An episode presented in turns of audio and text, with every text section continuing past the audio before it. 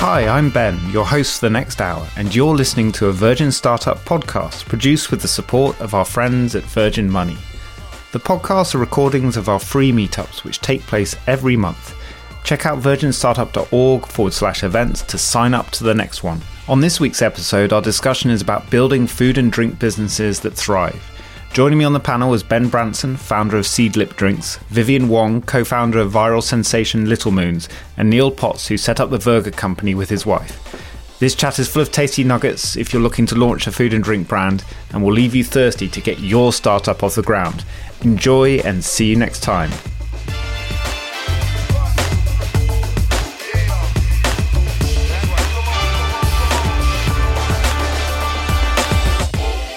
Good evening, everybody, and welcome to the Virgin Startup Midsummer Meetup. Now, if you are in England tonight, you're experiencing something that doesn't happen very often, which is what we call now extreme heat. Um, uh, this is basically feels like an endless summer right now. We've had at least five days in a row of blazing sunshine, so much so that some of us have come inside to shelter from it, especially those of us with uh, fair complexions like me, myself. So, um, thank you for being here if you're in sunny England, sheltering from the heat. Um, but also, thank you for joining us from all over the world. I can already see that we have a fantastic global crowd in tonight, and you're all connecting on the chat. So, this event chat, you know what you're doing it's there, it's open. You can just say hello to each other. This is going to be open all through the session tonight. And mention where you are. So we've got like um, Nia from Virgin Money in Cardiff. Hey, Nia. Uh, ciao belli, Anna. I'm gonna I'm gonna assume Italy, but could be anywhere, of course. Uh, Hope is in New Zealand. Hope Forest. I'm I don't know if that's a brand or if that's your name. You are a brand with that name. You love black sheep. It says I think in your profile uh, avatar. So, good morning from New Zealand. Kia ora. And we've got uh, Melissa from the US, um, Victoria. Uh, Victoria um, is the founder of Alpaca Coffee. I think we've connected before at a Virgin Startup Meet. Alpaca, we are talking food and drink startups tonight. You're in the right place. DJ from LA, DJ from LA, uh, and so on. We've got Roger from TNT, Trinidad and Tobago, Port of Spain. I once went to Carnival in Port of Spain that is a, a, night of startup celebration. It, you know when you get you're at a good party because it starts at midnight and it goes on until like six in the morning, and even the police are joining the party. Uh, so it's like Notting Hill Carnival on steroids and in the heat. Welcome, Roger. Um, we're going to do a bit of liming action tonight here at Virgin Startup. So what have we got planned for you tonight? Tonight we're talking about how to build and scale a food and drink startup. Now, if you are in the UK like I am, you will be aware that it seems that every day there's a new exciting food and drink brand bursting onto the scene through our Instagrams and street markets and onto the uh, onto the bigger shopping uh, storefronts. And the choice and variety of quality mission driven beautifully creative brands now compared to like even 10, 10 years ago is fantastic. And i've been lucky to be part of some of those journeys early on. And uh, representing a couple tonight before I introduce our all star panel. One is uh, Dashwater, perfect for this time of year. So, Dashwater is set up by two guys who wanted to help tackle the food waste problem and make a beautiful summer sparkling drink without any sugar. So, it's wonky fruits infused with uh, in fizzy water, and it's delicious. And then the other shout out I wanted to give on the cold drinks front with Toast Ale.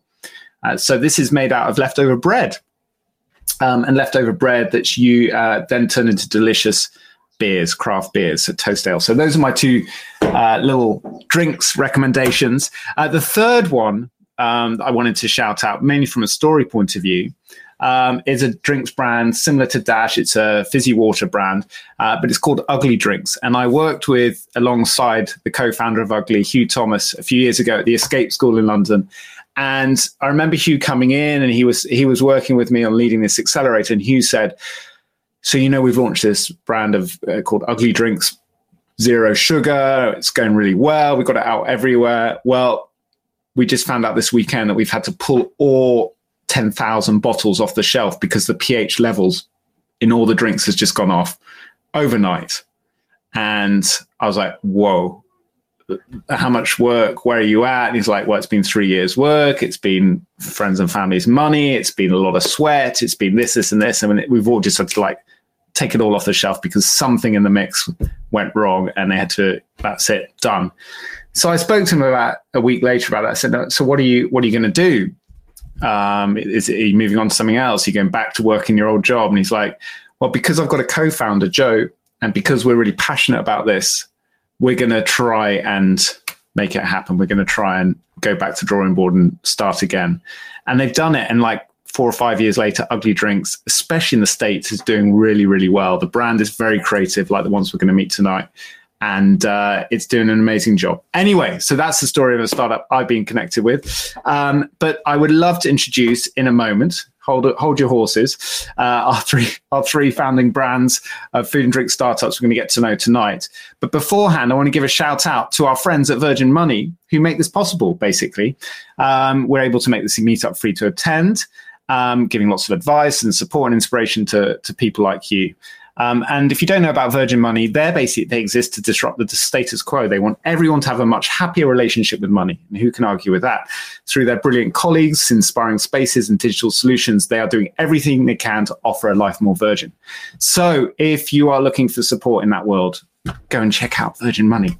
So, on to our stars tonight. I'm very excited to uh, invite and welcome Neil Potts of the Vurger Company, Vivian Wong of Little Moons, and Ben Branson, not related to Sir Richard, of Seedlip onto the Virgin Startup stage. Neil is here. Welcome, Neil. That's the sound Hi. of 200, 200 Virgin Startup founders cheering the three of you. Hey, Vivian. Hey, Ben. Welcome. Welcome. Hello. Hello. Hello. Lovely to, to see you all in, in the room tonight in the heat. You see, if we were doing this in a venue tonight, we wouldn't it would be tough to get 200 people in the room. So this works really well, even though we can't all see each other. Um, so as you can see in the chat, we've got a lot of people from all over the world uh, tuning in who are just excited to connect and learn from you and each other, and quite a lot of food and drink founders as well. So um, we're assuming from where we're sitting that people are here from uh, all the way from curiosity through to idea through to their you know might be up and running for a few years with their idea and their project. And so we can learn about all the stages. But where i wanted to start and for the next 45 minutes or so before we then go into breakout rooms and everyone can meet each other and share their ideas is really get to know the three of you and where it all began. And, and go back a little bit um, to start with. Um, and so we'll we'll share those stories shortly. Just really quickly up front, what's what's keeping? What's your favorite latest food and drink brand that you're into that isn't your own that you're enjoying this summer? Vivian. I really like this brand, you know, the alternative meat. Okay, tell us more. Because I think it's really hard to do. Well, oh, sorry, it's another one of your, you know, some of your burgers. But I, I tried it. Someone asked me to try it at a, at a, dinner party, and I and I thought it was a really good copy of um, of meat, and so um, I really like that brand. And it's amazing okay, as we'll as we'll learn from Neil tonight how many of these things have, have just popped, popped up, up. Yeah, seemingly popped up. There's been a lot of sweat, sweat, I mean, no, no, no meat, blood, and tears behind them. Neil, what about you? You're not going to tell us about a favorite meatless company, are you? Uh, I could do. Um, no, mine is Proper Chips. I've developed a rather, well, I think it's a healthy addiction. Um, Proper Chips, salt and vinegar. I think it's a new flavor. It's ridiculous, just like the best crisp slash snack I've ever I've ever tried. I think. It's and is it is it the product that's winning you, or does the branding help? Like, why, uh, why the love? Yeah, the brand's great. Um, we've also used their popcorn uh, in our shakes before, but but yeah, just came across this new flavor. I've had the barbecue ones before. They're a lentil chip. It's just like it's like an amazing product. Very crispy, very moreish. Uh, very and yeah, crispy. The branding's good too. Why yeah. do you love it? It's very crispy, and they're like that's what make them happy. Nice one. Um, and Ben, you've been in this game for a while, so like you've seen some so many come and go. What what's your favorite at the moment? I um I don't eat fish, but uh, having come across the guys from Pesky Fish, uh, have a look at them. They are disrupting a centuries old industry with a really modern, considered, contemporary approach to how we source and eat fish. Uh, so yeah, have, have, a look at them. They just raise a load of money. And uh, is it uh, it their mission? They're like you talked about disrupting the industry. Is that's why you're a fan? It's it's a bit of everything actually. Yeah. It's kind of using tech in a really positive way. Uh, it meets a need, a modern need that that we have uh, as a society, uh, and it's trying to do a bit better for the planet. Um, and yeah, young founders, very driven, incredibly ambitious uh, yeah, so the whole the whole package. Great name too. Um, so Vivian, let's start with your story. So that when, where, let's take take us back to when Little Moons was a twinkle in your eye. Like, where did the idea bubble up? What were you doing at the time, and how did you go from kind of idea to first version? I'd um I'd read I'd thought about starting my own business for, for a really long time. I think back in maybe 2014, and I uh, sorry 2004, and I didn't actually start Little Moons until 2010. But I was working my corporate job, and I just saw that sushi was taking off back in you know 2008 time. Everyone in the city was like carrying around an Itsu bag, and you know sushi hmm. was going nuts. And I thought, you know, there's no good desserts out there for Japanese restaurants. So my parents have a bakery that makes traditional mochi and they fill it with red bean. And I just I tried the ice cream version with my brother when we'd been to America and Japan, and we just thought, look, this this dessert is amazing. It's absolutely insane. I think it'd do really well over here, particularly as Japanese food is, is taking off. So we sort of um, just started having that idea really, and I think it starts with the idea, and then you start formulating a plan as to how you're going to do it because the texture is so unusual anyone who's tried mochi, it's, it, it, it's sort of like a soft, sweet dough. Mm. Um, and I guess the story was we didn't think the market was ready for it. So we didn't sell it directly to the grocery stores, the supermarkets, because we didn't think anyone would take it off the shelves. So we started selling it to restaurants first. So I approached a lot of high end um, Mayfair Japanese restaurants. And they decided to put on menu, mainly because a lot of them made them themselves, but then it's a really difficult product to handle. And I think we just made it really easy for them to serve because it came ready made and um, and the quality was was good enough for them to serve it as their own product. And so that's where we started it with, with in the restaurants first. And just um, to, just to that, that moment, because if you I, already there's a lot a lot in that in terms of work and planning at that point. So were you making it in your own kitchen? Were you sourcing it from another supplier? How did you did you just go knock on doors of restaurants? How did it happen? So we manufactured it in my parents' factory to begin with. It was a, we had a small area because they already made the traditional mochi, but we had to okay. buy little bits of kit to sort of like change it for ice cream and change the recipe because ice cream is very different to red bean and it all has to go together. It's quite technical, so I won't bore you with that. But there was a lot of work behind that sort of product development. Yeah. Um, so we were we we spent I think two years perfecting that. Two years, just before, even before you pitched the restaurant. yeah uh, wow. uh, we had to have a perfect we had to have a perfect product before we pitched it to the market um, so yeah before we even start launch the business we spent two years in the background sort of perfecting the product and then um, I literally just went knocking on doors. I would go and cold call um, chefs. I'd go um, Nobu and I'd say, "Hi, can I speak to the head pastry chef?" And he'd come out, and then you know, sort of built a, a rapport. But you also meet them at trade shows. So, like the restaurant show, I met a lot of um, chefs there.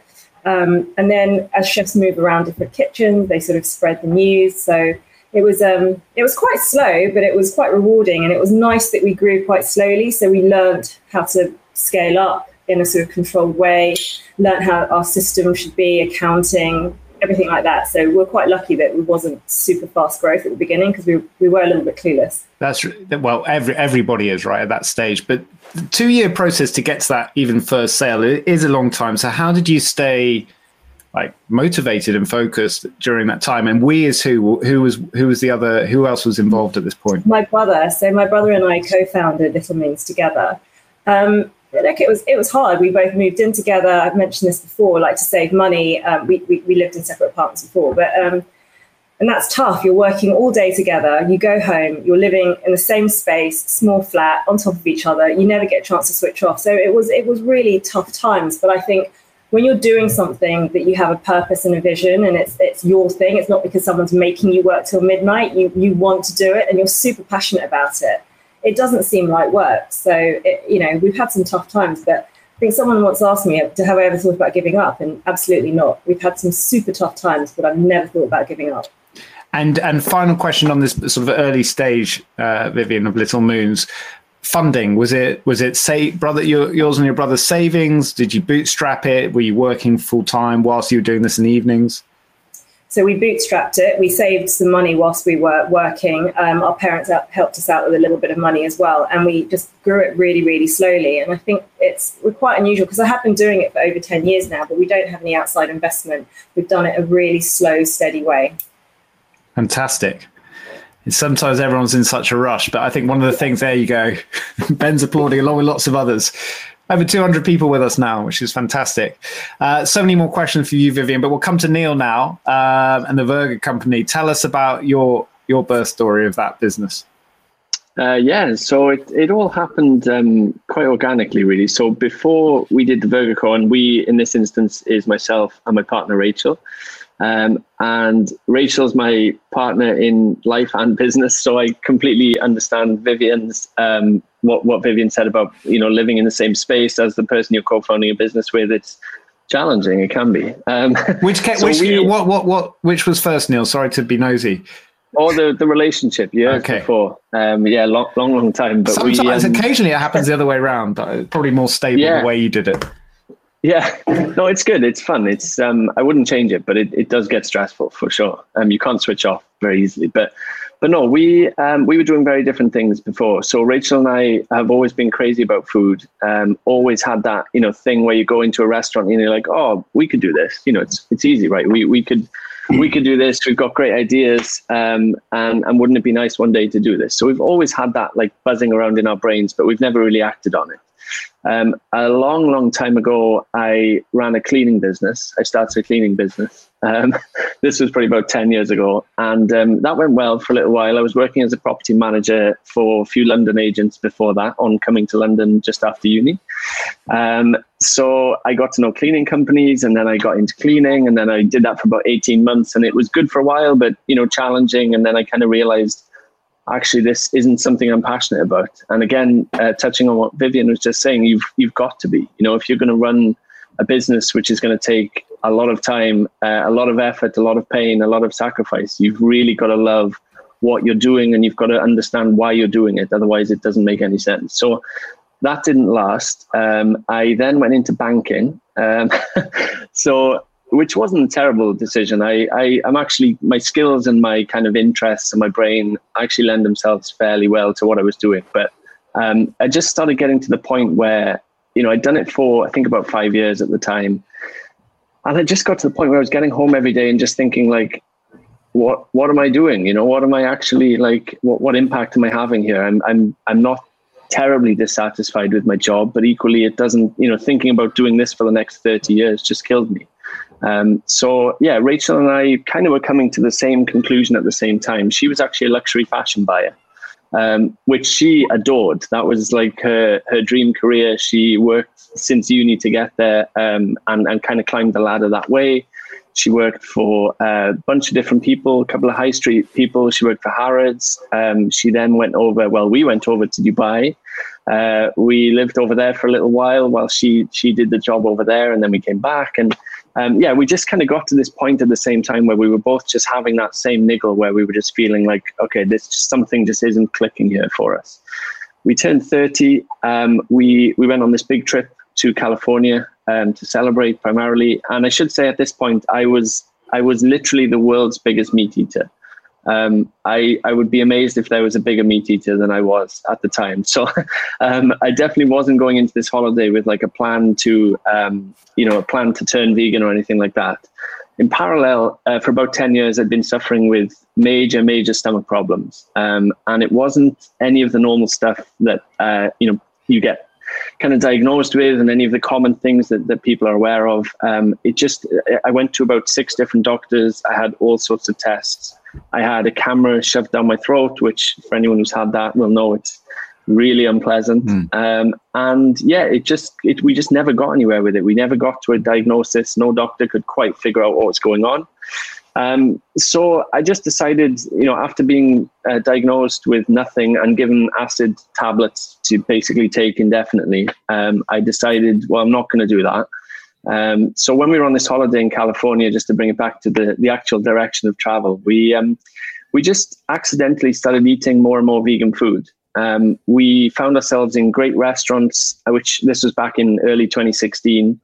Um, it was just a lot more advanced uh, than London was at the time. You know, restaurants you could go and they weren't saying, "Hey, I'm a vegan restaurant." You know, uh, welcome vegans. It was just like, "I'm an awesome restaurant. There's 200 people in here, and guess what? Everything's vegan. Um, so I just accidentally started eating more and more that way. Rachel had kind of always had a tendency to be vegetarian, vegan anyway. Um, and yeah, just we got to the end of the holiday. I barely touched meat, and we were just like, wow, there's a huge opportunity here to do something like this give our own spin on it, but do it in London, which at the time, hard to believe now, of course, but at the time was pretty uh, early stage in terms of great vegan restaurants. Yeah. There were a few, but um, yeah, it's, a, it's a great story, Neil, and I love the way how the you know the vegan cult tricked you into eating their yeah, food. They did. They you know, did. You know, it's like, becoming vegan. Can you believe that? Unbelievable. And it's yeah. all okay. And how's your health been since since you personally shifted? Superb. I mean, I, I'm I'm overweight now since the last eighteen months because I've eaten way too much junk and I've been too stressed. But um, aside from you know those kind of normal day to day things, um, my health in terms of my stomach has been perfect. Um, I'm really not. I'm quite cynical. I'm, I'm, I'm really not one of those miracle cure type people. Um, but I, I mean, it, I can only put it down to what I must have been eating um, and what I'm now not eating. And I think on reflection, probably red meat and dairy for me and for a lot of people um, was probably the problem. Right, it's, it's really interesting. I'm surprised I didn't see you on that Netflix documentary about athletes who've gone vegan. You know, and uh, yeah, sadly not an athlete. That's that's not on my CV, unfortunately. That's the next part of the career. There's so many yeah, different yeah, parts. One day. Final question for you, Neil, before we go to, to Ben, is sure. is on like the first version of your product. So how did you go from mm. like you you had this uh, like Vivian this want to bring in an idea from another part of the world and yeah. innovate on it. So what how did you get version one out? So I think the thing for us was the concept as opposed to uh, the product itself. So we always knew the product would iterate. Rachel and I weren't chefs, but we were pretty good home cooks, uh, you know, always have been. But we, we knew the product wouldn't be the last product. So for us, it was about the concept. Um, the concept at the time didn't really exist in London, which was just a great burger restaurant, something really casual and accessible that people could come to and enjoy, bring their friends who aren't vegan.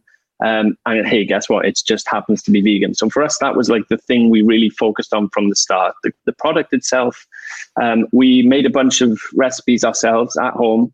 Um, we would work Monday to Friday. We would make all the products at home on a Saturday, and then we used to do Sunday markets around London. So Tottenham, Shoreditch. Um, we did a bunch of different ones, different events, and things like that. So yeah, for us, the product, looking back now, if you tried it now, it probably wouldn't be that exciting. But at the time, um, you know, it was good. It was decent, and it was decent enough to get the ball rolling and for us to to start learning from customers. Fantastic, and you can answer this question later. But I want to talk about vegan cheese and why why there is a solution there, because that's sure. that's been the biggest barrier for me, and, and I know many people is the dairy side of the experience, which is. Uh, mm-hmm. But now there are so many great solutions. All right, Ben, Seedlip. Now I feel like the Seedlip story, from my perspective, was one of those things where, oh my god, they've invented something five years too early here, uh, because it just stood out a mile, which is fantastic. But at the same time, was like, is the world ready, or is the UK ready to to invest you know decent money into a bottle of something that doesn't have booze or alcohol in it. So tell tell us your version of the journey. Where did the idea of Seedlip begin? I mean, I, I firstly, Ben, I think if I'd properly listened and taken on board all of the people that thought that Seedlip was the most ridiculous idea ever and would never sell a bottle and there was no point. Um, yeah, I'm really glad I didn't kind of listen to that too much. Uh, but I, I, I've not said this before. It feels like a really cheesy thing to say, but I literally feel like I was born to do Seedlip. Hmm. And partly because my mother's side of my family, you know, have been farming for 320 years in the north of England, still farming today. I live on a farm now, you know, nature I absolutely adore. Um, and then my dad is in the world of brand design. Um, hmm.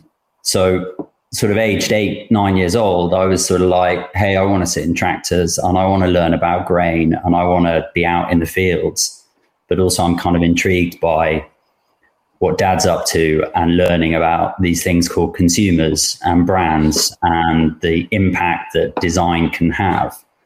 And, you know, then the third piece was, you know, I, I left school and I learned to be a chef. So I, I sort of feel like from a, from a flavor, nature and a kind of design and innovation perspective, Seedlip was just sort of waiting to happen. Um, I was running my own design business. I definitely didn't want to sit on the tractors anymore in the school holidays. I was more intrigued by the kind of world of design. So I, I spent my career helping other founders and bigger brands uh, bring their brands to life in kind of relevant and meaningful ways uh, to the public.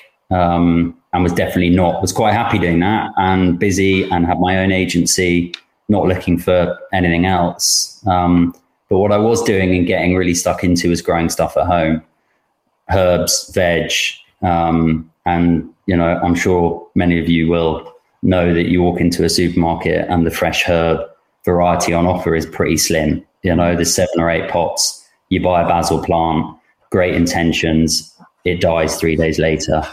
Um, anyway, I was like, what other herbs can we grow? What else have we lost, forgotten? I learned that there are 47,000 edible plants, and that was kind of like, wow, you know, that's that's pretty incredible. Um, so I started growing a few different, lots of different things and found my way through Wikipedia links and the internet uh, to a scanned copy of a book called The Art of Distillation. Hmm. Uh, if you Google The Art of Distillation PDF, you'll find what I found. And there's 200 ingredients mentioned in there, but it's a recipe book for herbal remedies using distillation uh, as the method of extraction. And some were alcoholic and some were non alcoholic. And I just, you know, I like arts and crafts. I like working with my hands it wasn't actually that unusual for me to get on the internet and buy a little two and a half liter copper still and start playing around in my kitchen trying to copy some of these uh, recipes. And that was it. Evenings, weekends, happy, opened this sort of Pandora's box of 500 years of botanical history. Fascinating. I love nature. I love history. I like ingredients and flavor. And I like process and gadgets and, uh, you know, engineering kind of making things so it sounds it sounds been so much of an indulgence of your curiosities and in life all, all in that all in that sort of exp- exploration when did it tip into like oh business career opportunity when and i'm sorry i'm going to swear here but when when i got served a really fucking disgusting fruity sweet pink childish mocktail in a nice restaurant that shall not be named in London. Oh, come on. Cannot be named. Um, and I just, it wasn't, it definitely wasn't a lightning bulb moment, but it was definitely a. Uh, I feel like an idiot. Uh, this doesn't go with the food. I don't really want to finish this. Um, and I just left thinking, you know, this is 2013.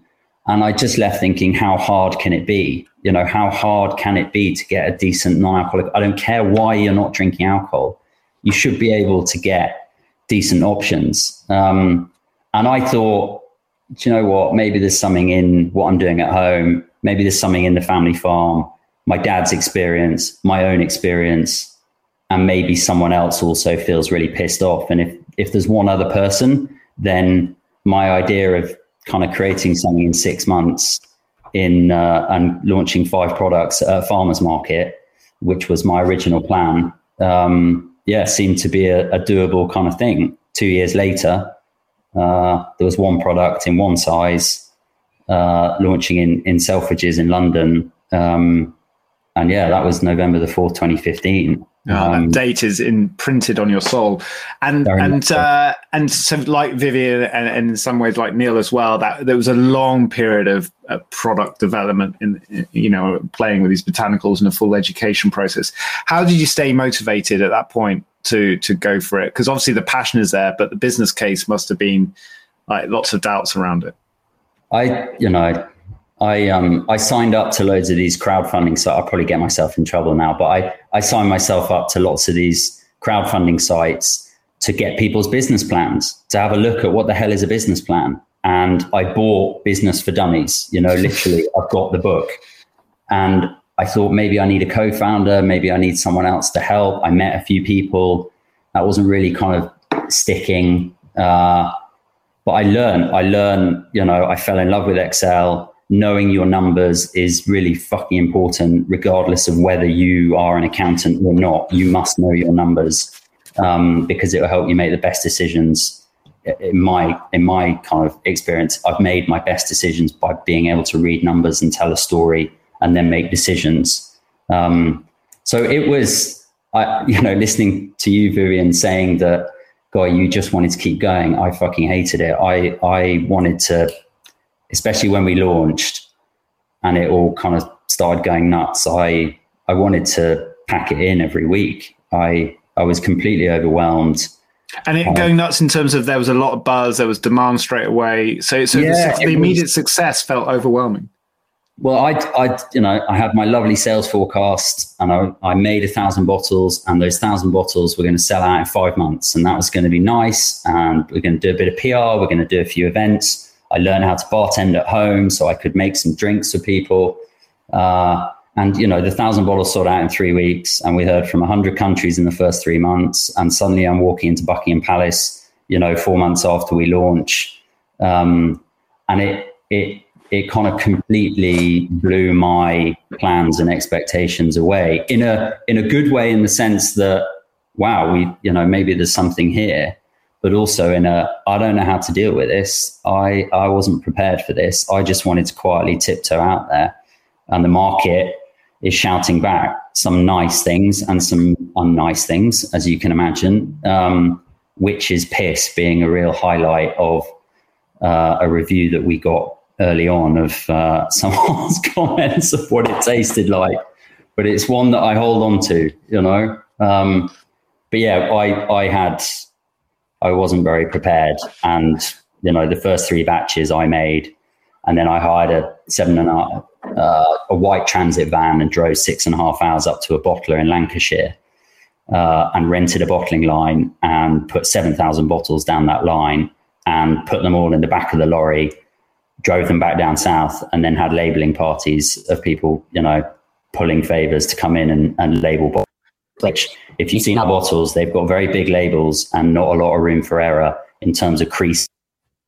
Yeah, it, it guys, it's it's slightly painful to think back on these days. Well, th- thank you for going back to the into the pain for us, Ben. But I, I, I, can hear in the in your storytelling that tension between what is a quite sort of uh, specific, persistent like precise kind of artist and scientific approach to, to life and work with the chaos of a startup, right? And then th- th- that's where these two things. But thankfully, you went for it, just like Neil and Vivian did too. And here we are today, and, and everyone's admiring and applauding uh, what you've built the three of you. So I want to move. Thank you so much for sharing those stories. There's so much value in that, and I'm sure everyone has really enjoyed listening. Um, I want to dive into some of the, the, core food and drink sort of elements now. So product development, storytelling and branding, and then some uh, some thoughts around mission and sustainability. Um, so on product development, you've all shared about how you did your first versions. One of the questions that often comes up is like what should I go? You know, how how much should I perfect this? How should I go? Should I just go to markets and iterate? Should I go straight to Selfridges or a Whole Foods or whoever it is? Like, how did you guys figure that out beyond going to Selfridges and like the restaurants initially? Like, what was your strategy? Because it's a very different path, isn't it? Going to buyers versus trying to sell door to door. Neil, what did you? Uh, was it buying a restaurant space? What? How did you go? Like, figure out what you were going to do? Yeah, it's a good question. We um, we were supposed lucky in a way that we did markets and festivals and pop ups okay. and things like that for about a year before we no more than that, maybe eighteen months before we opened. So you had your own van and you just drove around and. Yeah, not even that. We would turn up with our like gazebo and okay. uh, put it on a market stall and, and and kind of learn that way, you know. And and I think it, it doesn't feel like the thing you want to do at the time. Like if you'd asked me at the time, there's no way I wanted to be standing there doing that. But at the same time, we learned so much. The product improved so much. Um, we then caught the attention of some decent kind of chefs who worked with us along the way. Um, it enabled us to build a following, you know, which really helped us when we came to things like crowdfunding and opening the first restaurant. Um, so I think there's, it's easy to kind of look back and make sense of everything, but at the time, yeah, you you kind of just have to in our in our example, you kind of had to just get out there and, and and get something rolling. You know, we we were pretty confident with the product we made first. I, I kind of alluded to it being a bit of a work in progress. It was decent. You know, I'm not. So was it was the out, product just one burger or was it a number of? I think menu. No, I think we made about three or four. Okay. Um, and we would make like different quantities of each, and then we would make something completely different the next week, and then you kind of gradually learn what sticks. But also, then you've got this other thing happening, which is the way the market is moving outside of what you're doing. So we started off with totally, totally veg-based patties. In our minds, it was like, oh, why doesn't, why isn't this a big thing? You know, why isn't, why isn't anybody doing this in a restaurant? mm. it it works. There's a market for it, and we still we still have those patties now, like different versions of of different vegetables and different ways we can put plants together. Um, there is also now a major major trend, which is um, people going into more kind of meat substitute type products. So that's also something that we had to sort of pivot a little bit and, and kind of welcome those burgers into the fold as well and those products into the fold. Um, but yeah, you just have to kind of, for us anyway, we had to learn as we got as we went along and improve things as we went along. But there's such a big um, difference here that you, you make the point of between people working on like uh, fairly lean tech startup ideas or even mm. service mm. other service related ideas mm. um, when you want to like test a new product or service you can build a first version and get it out to your uh, you know, A B list it, whatever, quite quickly and have the data and the feedback back quite quickly. You know, the whole Tim Ferriss approach to marketing. But in food and drink, that's you can do a little bit of the market, right, with testing. Yeah. But but when you're developing a whole product line, that like bringing in a meatless burger, that's a big decision. So do you just go? Is it all instinct, or are you all like data driven? A uh, bit of both, I think, and I think there's a big difference as well. I should say, like we were going at the time only into restaurants. We at the time we didn't have products uh, that we sold in supermarkets. So I think there's a big difference between getting a restaurant product out there, iterating it on a market store, and then launching a restaurant. And you can still make mistakes in the restaurant. You can still get a dish wrong. You can still, we still do. You can still get a special wrong. It doesn't sell. You try something else next month. So there's a bit more forgiveness in that side of our business. Sure. Whereas if uh, we put out a product in a supermarket that is terrible, uh, which thankfully we've not yet done, uh, touching wood here in case you can't see, um, then I think that's much less a much less forgiving world. And I think Ben and Vivian will probably be able to kind of speak a little bit more to that. Whereas I think you can't make those mistakes when it comes to supermarket buyers. They just they're just pretty. I mean, they're great to work with. They're very supportive, but you get stuff wrong and you don't really get a you're lucky if you get a second chance. Yeah, it's a high risk, um, reward game, isn't it? And Vivian, yeah. uh, just coming over to you, like product journey of Little Moons, which is such a technically, I can imagine, difficult thing to to iterate on quickly, or is it not? No, no, it, it was difficult, and I think the texture is particularly challenging. And it's funny hearing Ben saying how people described his drink as was it witch's juice or something because I've heard we, we did some consumer testing and people described mochi as eating a slug or eating an eyeball, which is just delightful. Sounds yummy. Um, but Ben and I think we also use the same branding agency too. Yeah. For our brands. But um, so our, for our product, I mean, I guess our journey was like like you said, Neil, we we tested it in the restaurants we I wasn't sure which flavors to develop, but I thought, you know, because we were going to Asian restaurants, I, I, developed my Asian flavors first. And I'm actually quite proud that I have I don't have a degree in product development or anything, but the recipes of coconut mango and a few of them are still the original mango yeah, the original recipes that I personally came up with, even though we've gone through development with chefs and professional chefs and product developers now. We've tweaked some of my recipes, but some of the flavors are still the ones that I had. And so I think we refined that in the restaurants because we could keep improving it because we didn't do big batches of it. But um, in we, we started getting um, emails from people asking if they could buy mochi from us. And I was like, I don't advertise anywhere. We only sell like packages to the restaurants. How do you know that we supply mochi to them?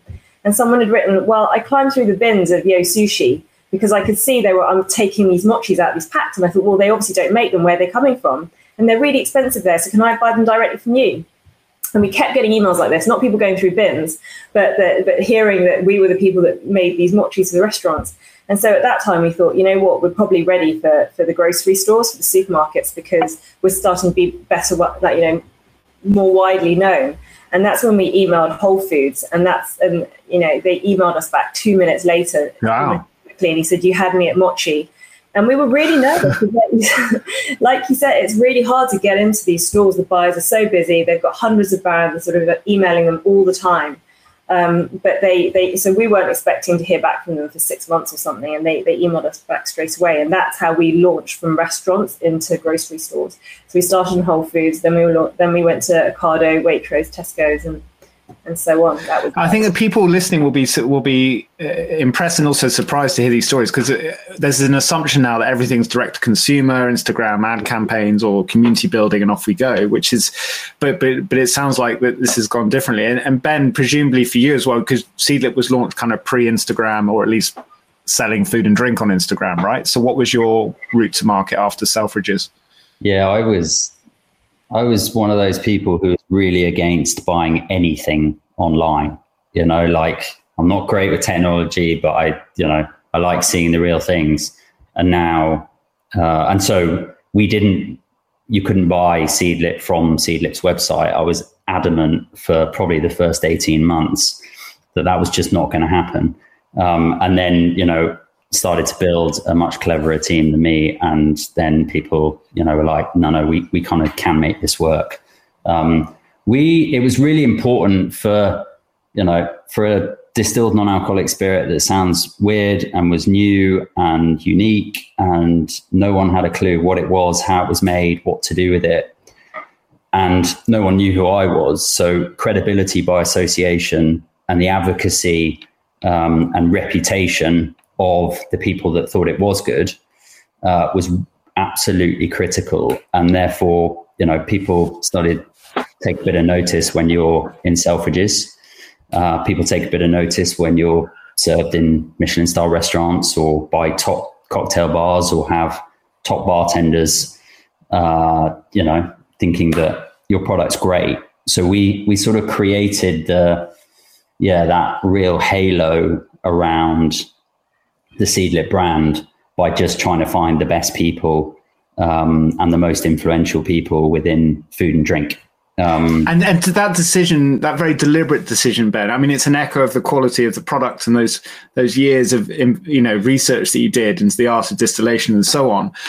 But you know, I remember seeing it and go, okay, a 25, 30 pound bottle of something that hasn't got alcohol in it. That's mm-hmm. surprising. Now, I was way down the chain in the supermarket probably when I saw it, but I remember having a drink with Andy, who I normally host Virgin Startup with, who's the, the CEO of Virgin Startup. Uh, my last drink I had with him two years ago, and and he bought Seedlip on a in Paddington.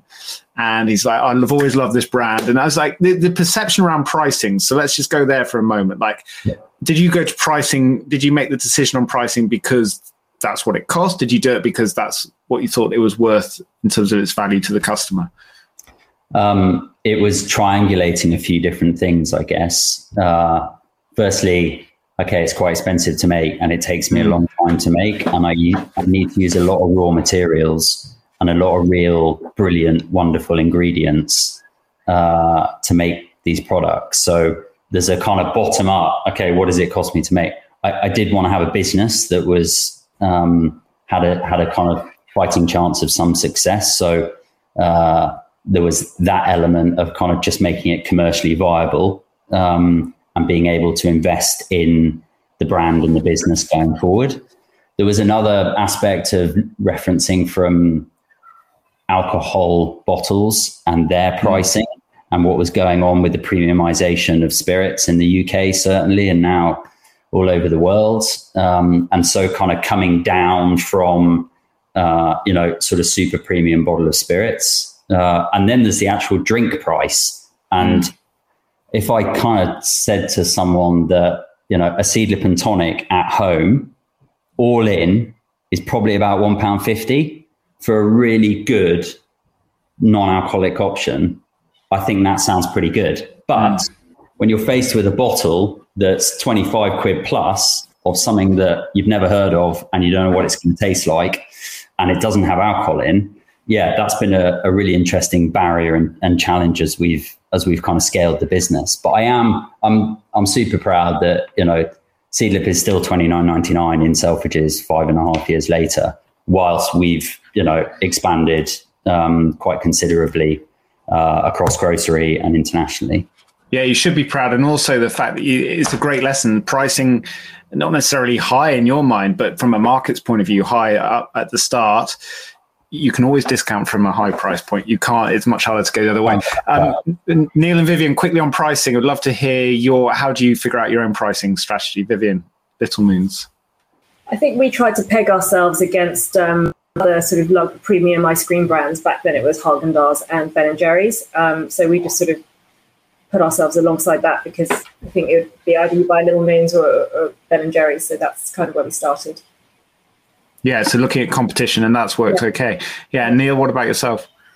Uh, yeah, the the I think um, it's interesting what Ben was saying. The perception um, is that you know if it's not got alcohol, then it, it, it ought to be cheaper. Well, it's the same with us. People would mm. think, oh well, if it doesn't have meat, then it ought to be cheaper. It takes probably four times as long to make our products than it does a meat burger. Um, so I think uh, there is that, that we're, we're, getting there. Uh, we're getting there with pricing, and obviously, the more people who are eating these products now, the better the pricing is with suppliers. Um, but it is it is really a kind of production cost driven thing uh, for us. And then, of course, we try and match it as best we can to the market. Um, often our products aren't exactly directly comparable. So, again, it's quite difficult to to do. And with our, uh, our retail products, which are only a year old, uh, so our condiments, which are, are in uh, uh, Selfridges, Whole Foods, Planet Organic, you know, those same sorts of places. Um, that's really a production thing. Our volumes at the moment, uh, you know, they're, they're good, but they're not at a level where we can massively reduce the production costs. So um, yeah, we're we're in the same kind of situation as as everybody here probably has been and, and, and is about to be. It's it's a it's a challenge, but pricing is is definitely something we're trying to progressively get lower. It's great to hear, and and I want to move swiftly on to like branding, and that ties in nicely to impact and mission.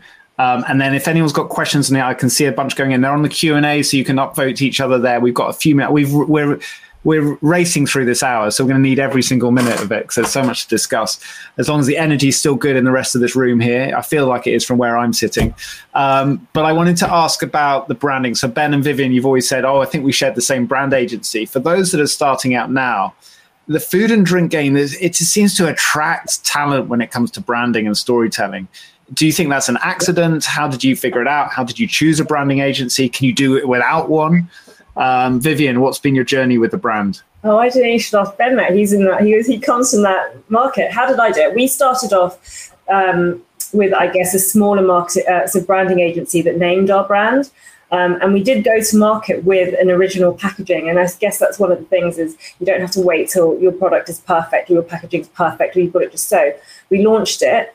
The first branding wasn't quite right. And so we went to Pearl Fisher, who did our second branding, and um, just refined it. I mean, we learned from it. We didn't have the product on the on the front. It wasn't to scale. People didn't understand it. They didn't understand how much was mochi. So we had to put a picture of the product cut in half. And so all okay. of that sort of because you know your, your, front of pack is your I think someone calls it pack advertising. That's the only area where you can advertise your product on the shelf. So it's really got to tell the whole story about your product all on. Yeah, it's hard.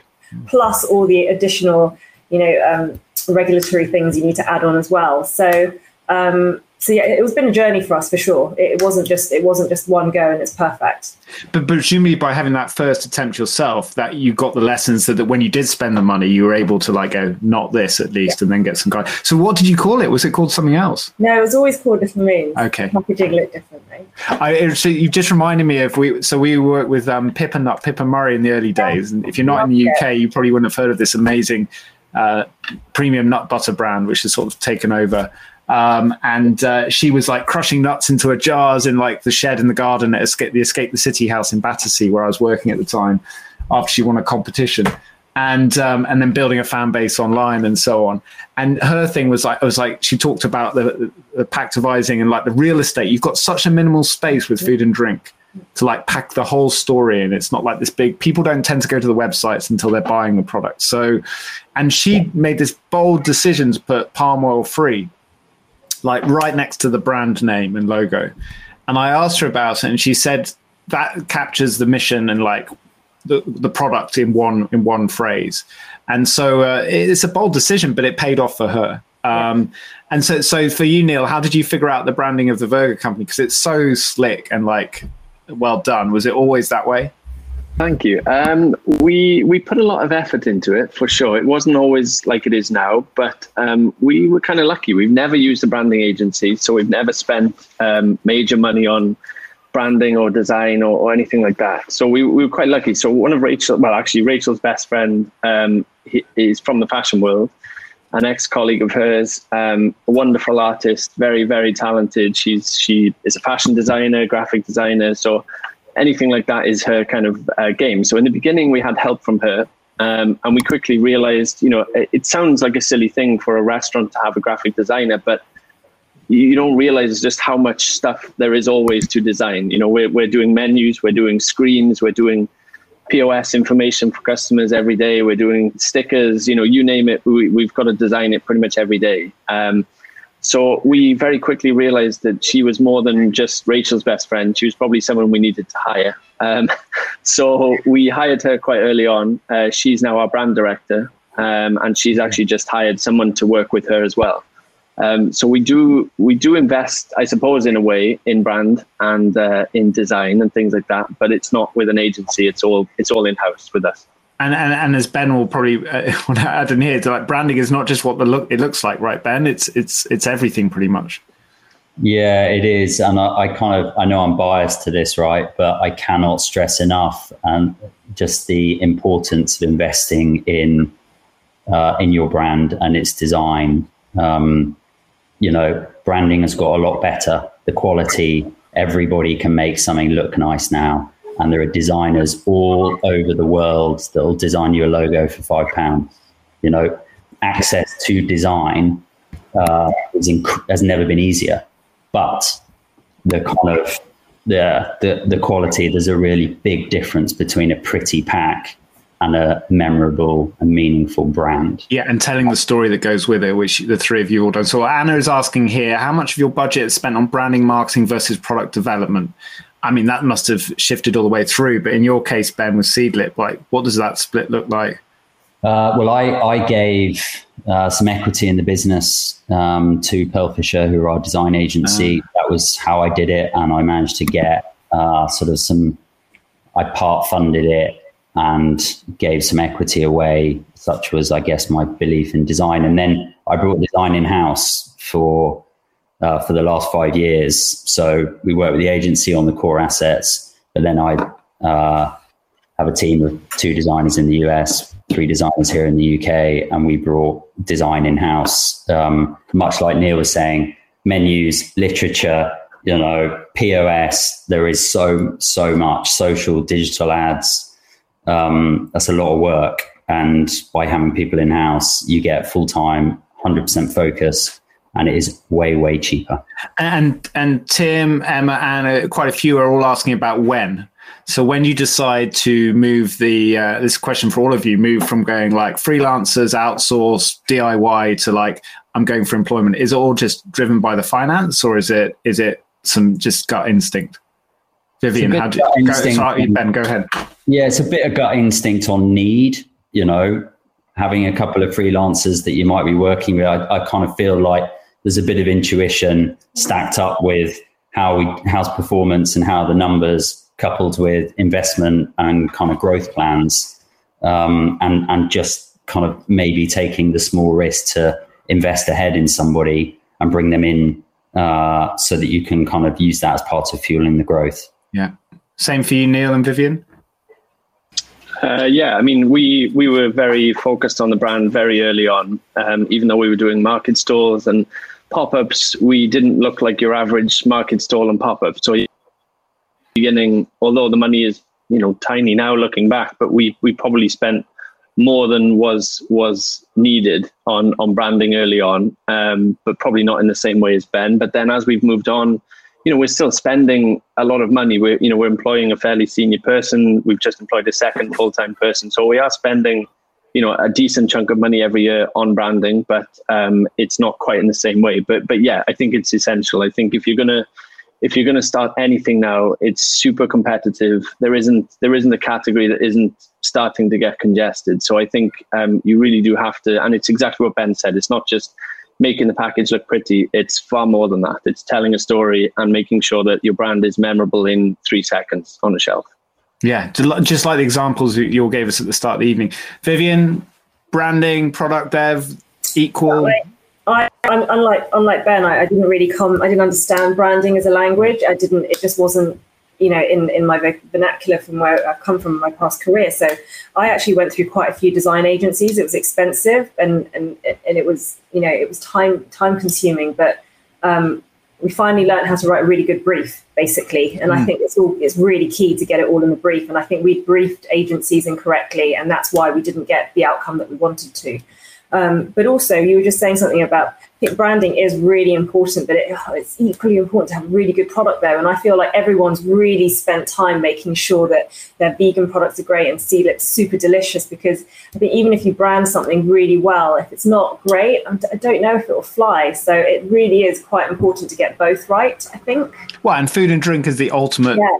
trust that you're putting in your body it's word of mouth, right? Is is yeah. everything. So yeah, we, you got you got to nail the product. Now listen, we're we're almost out of time. So what I thought I'd do is come in with a massive question with three minutes to go. just to hit hit hard. But this is if we zoom out a little bit, and and we're, the world is changing so fast, not just because of the pandemic, uh, but for lots of other reasons. And food and the future of food uh, whether you're looking at like uh, moving away from meat or dairy or thinking about your relationship with alcohol or thinking about how you celebrate your life in new ways and different ways with like desserts and so on. Like what is the purpose of food and startup drink now? Like is it is it more does it matter more today than it did when you some of you started out like a decade ago?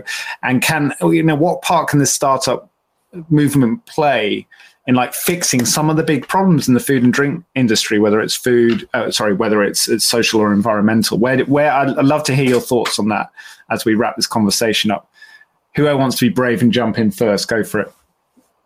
I'd just say that uh, you know we need like this new, or not so new, but I guess the recent wave of people doing business in a different way and and for different reasons. Um, beyond just profit uh, is amazing to see. And it definitely feels like there's a great groundswell of that happening. But ultimately, for it to really cut through and have an impact, a lot of these businesses have got to get big, right?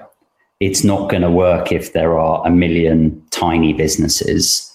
Um, with yeah, with I guess a bigger impact and a bigger business comes more responsibility and more opportunity for influence, and that's certainly a that's certainly why I I want Seedlip to be as big as it can because I believe that then it can have more of a good positive impact, and I don't think there's anything wrong with wanting a really big business. You know, it's not about the money, uh, but it is the way that brands like Patagonia, etc., can have a really meaningful influence in our lives. Yeah, we never needed it more, and and uh, I know lots of people, even through our little community at Rebel Book Club, where we used to serve cocktails all the time, and the mocktail demand has gone through the roof. Uh, so you know, we've served we've served plenty of Seedlip over the last few years, and, and we, people love it. Uh, Vivian, what's your perspective on the purpose of food and drink? I think I, I, completely agree with Ben, and I think something that I feel very lucky about is that in a, in a, in a world where I feel quite out of control right now, I, I can control how I run my business and how I treat my staff, and you know during this period of uncertainty, to make sure that you say to everyone, you know, this it's going to be fine.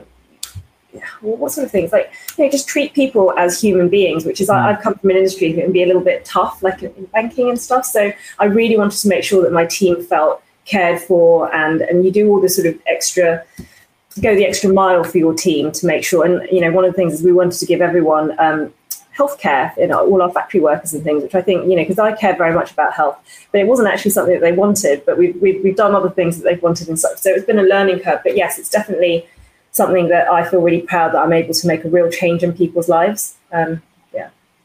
Fantastic. Thank you. Neil yeah, I mean, uh, both both excellent. I would agree with with both. Um, but I think for me, food and drink is is everything. You know, it's it's emotion and it's it connects people. And you know, look what's happening now. People are allowed to go outside, and what do they want to do? They want to go to a pub. They want to go to a restaurant. It's it's it's something that that connects us all, um, and it's something that I think will continue to educate us all. Sadly, we've had well, I suppose sadly it's it's easy to say that now, but at the time it was just growing. So we've we've got a bit of a broken system. You know, we've got a broken food system in general, and I think um, events, sadly, like the last eighteen months, have really kind of brought that to the surface.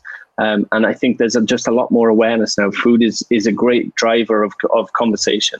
Um, and food is a great kind of thing to enlighten people and to to to spark new ideas and to to move things in different directions. So yeah, I think food and drink is immensely important for sure.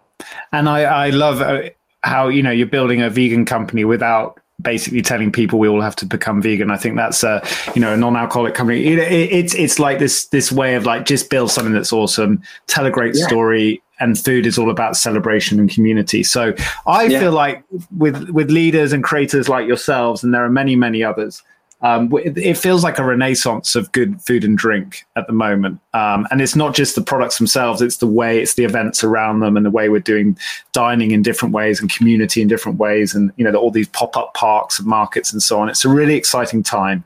Um, and it's a great way to educate and inspire. So, big thank you to to the three of you for starting because you did and you went through those early years of resilience. So that was great to hear about. Um, and, and, sort of detailed, like teaching yourself a whole new world and getting these things out into the world. So thank you for doing that for all of us who've enjoyed your, your products um, and also for tonight for giving us your time. Vivian, Neil, and Ben, uh, thanks very much for being part of Virgin Startup tonight. It's been great to have you with us. Thank you. Yes. So we are now going to switch everybody to sessions. Uh, so we're going to, in a few seconds, click down to sessions. Um, and I will be in one room. You can come and chat and share your reflections on what you thought about the conversations we, the conversation we just had. Good insights, uh, valuable tools, bits of inspiration, and you can also share what you're working on with others and things that you need help with. Um, so yeah, come and say hello to me. And then there's another room where some of the Virgin Start crew are going to be. Um, I know Io and Lucas and Io is working on a food and drink startup on the side. Um, so go and have a chat with them. Um, but otherwise, thank you so much for being with us. Um, and uh, we'll see you in sessions. I'll come back up here in about 45 minutes to wrap up the highlights of the evening. See you in the sessions. You've been listening to a Virgin Startup podcast. Virgin Startup are a not for profit organization set up to help founders start up and thrive. Don't be shy. Let us know what you thought by leaving a review whenever you listen to your podcast. And to find more about how we can help you start and scale your business, head over to virginstartup.org. Thanks to our friends at Virgin Money, we're able to make our meetups free to attend, providing thousands of early stage founders with the support they need to start and scale businesses in the UK. Virgin Money are here to disrupt the status quo. They want everyone to have a much happier relationship with money. Through their brilliant colleagues, inspiring spaces, and digital solutions, they are doing everything they can to offer a life more virgin. They provide a full range of banking products and services to help founders at every stage of their business journey. I hope you've enjoyed this podcast and you'll join us next time for more founder stories.